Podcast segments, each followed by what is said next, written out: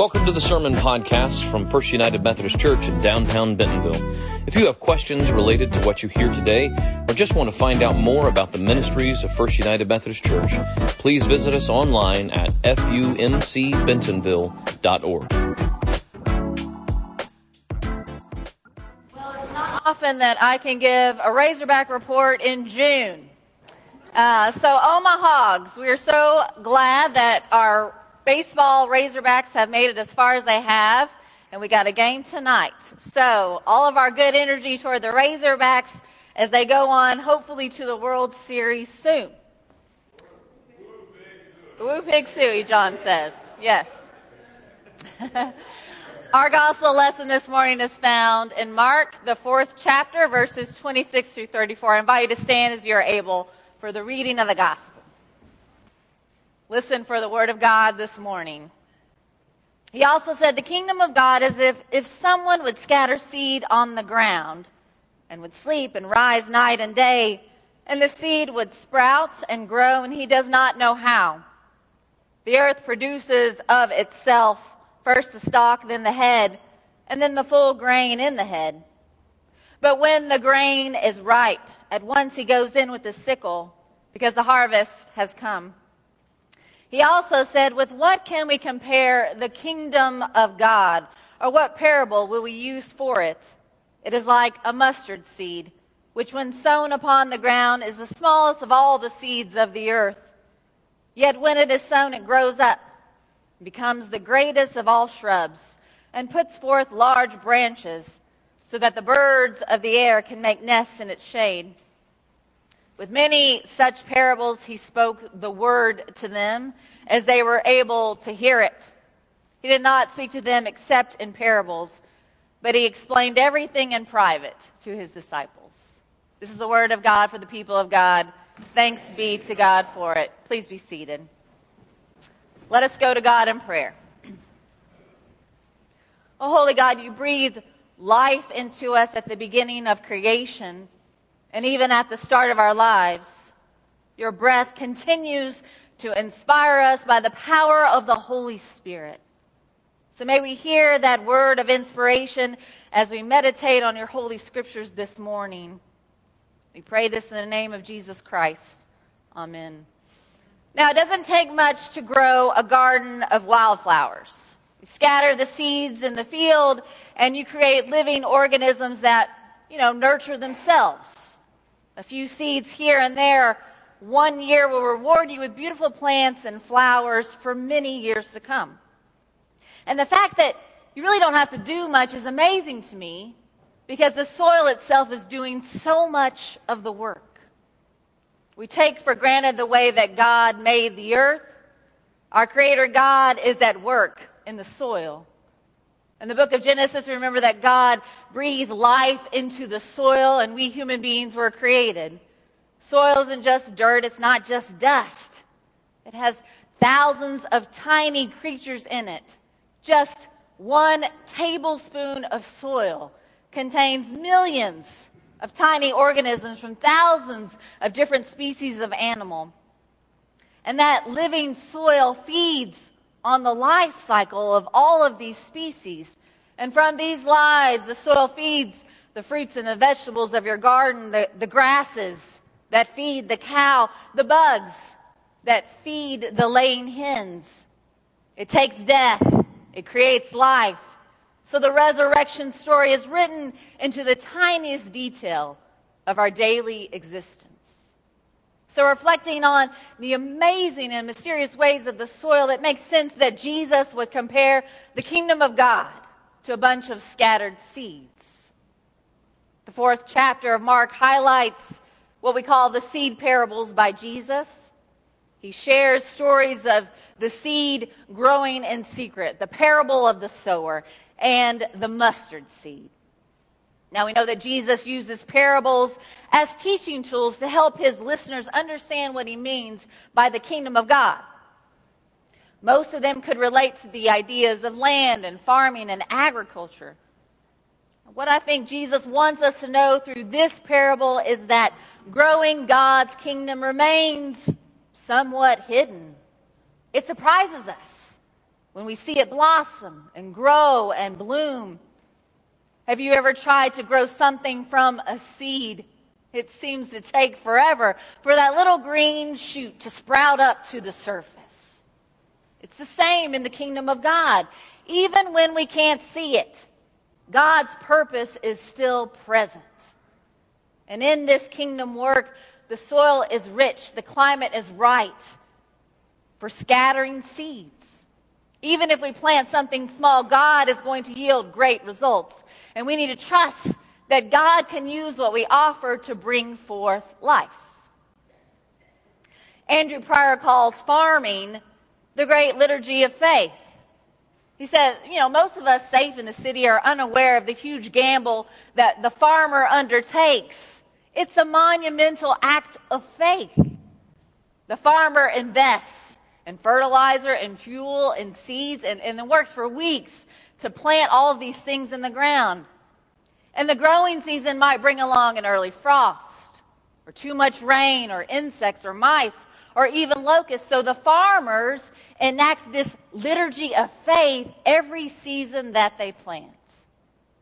Jesus asks us to take on this kind of farmer faith in our lives, to trust in God. It is Jesus saying that if we will live according to this way, to the great liturgy of faith, in the ways that Jesus teaches us about the loving purposes of God, that the kingdom of God will happen. We're not the whole story, but if we scatter the seeds of faith, the crops of the kingdom will grow.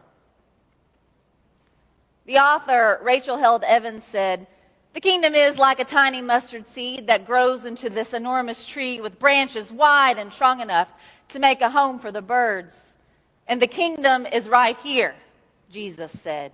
It is present, yet hidden. It is imminent, yet transcendent. The kingdom isn't just some far off place you go to when you die. The kingdom is at hand among us and beyond us, now and not yet. The kingdom has no geographic boundaries, no political parties, no single language or culture. It advances not through power and might, but through acts of love and joy and peace, missions of mercy and kindness and humility.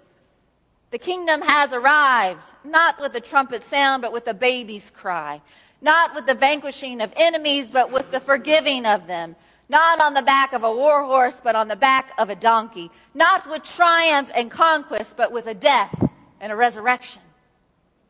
So when we think we don't have much to offer, the kingdom is at hand. When we think that we're on death's door, a resurrection is just beneath the surface. When we think that there's not enough, when we can't see the future, Jesus asks us to give what we can because he knows that God is the great gardener. We worry, we worry about the outcome. But if we plant the seeds, if we put our faith in what God has called us to do, God is going to do the work. What great things can God do if we but scatter the seeds? Seed bombs are all the rage on TikTok these days. If you don't know about TikTok, that's a social media outlet. And you can see videos of people making these seed bombs by mixing together the clay and the soil and the seeds. And then they throw these seed bombs into the neglected parts of land in hopes that something will grow from them. So even though it seems like a fad today, these seed bombs have a long history in transforming communities through radical acts of gardening. In the 60s and 70s in New York, there were a lot of vacant, abandoned lots because of white flight. People had left the city, and so the city divested in these neighborhoods. And Hattie Carthen noticed that in her Bed-Stuy neighborhood in Brooklyn, they didn't have any trees. And she knew what trees could do for a community. She knew that they could offer better air quality. She knew that trees could lower the temperatures in the city. And she had a vision, but she didn't have any money. She persevered with the city of New York and got them to set up a tree matching program. For every tree that she could fundraise, the city was going to match it. And then she got all the local kids in the Brooklyn neighborhood to get together and plant these trees. They called themselves the Tree Corps. So Miss Hattie and the Tree Corps planted 1,500 trees in all. There was another woman named Liz Christie, and she took the seed bombs idea in the Lower East Side and she tossed them into abandoned lots in her neighborhood. And a year later, they became these green spaces. So, with the help of her friends, they, they did these seed bombs all over the city. And they began these community garden projects in New York. By 1985, they grew a thousand gardens across the city. These women, they didn't have any money. They had no political power. Some of their opponents said that they were too old but they had vision. They started small with what they had, and it grew into something greater than they could imagine. Their legacy can be seen in patches of green all over New York City. You know, we've thrown our own seed bombs here at FUMC Bentonville. We have. What started out as something small has grown into something greater than we could imagine. Second Street Pantry began with an idea from just a few people in our church, and it has served over 6,500 people. Children First worship started with a boombox and a few families upstairs, and now it fills our sanctuary to serve our children and their families. What was a small patch of land at Havenwood has been transformed by Liz Emus and Katie Bloodworth and our children's ministry to create a garden for the families of Havenwood.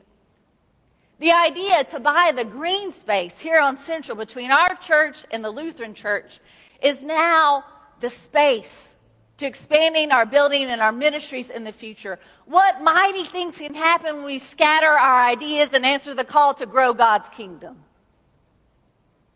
In 1990, following his time as an associate pastor in the United Methodist Church, the Reverend Adam Hamilton was appointed to plant a new church in Johnson City, Kansas.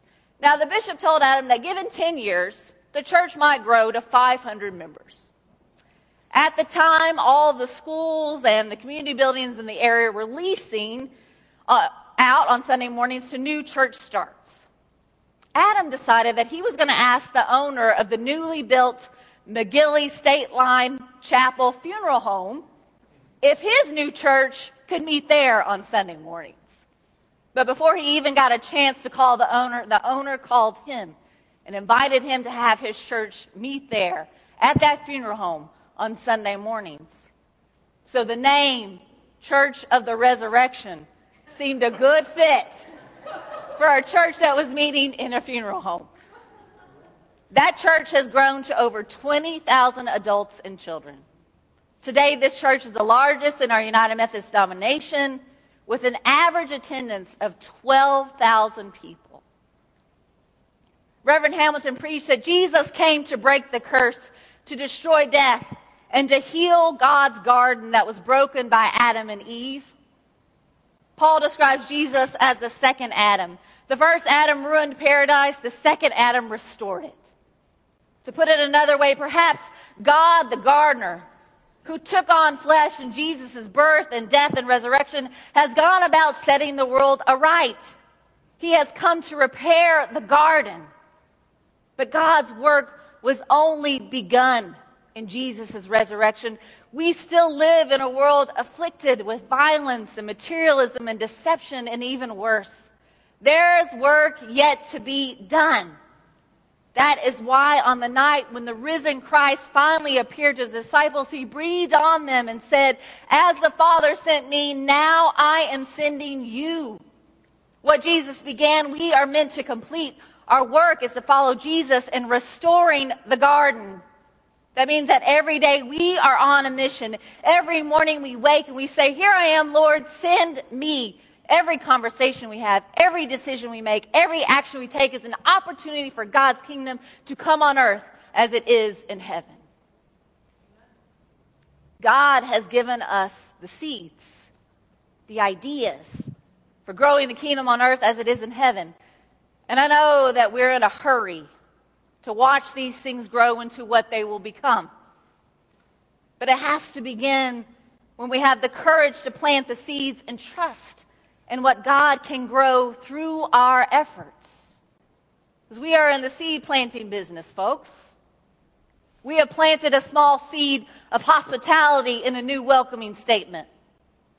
We have planted a small seed in holding on to our green space. We have planted a small seed in welcoming a new senior pastor.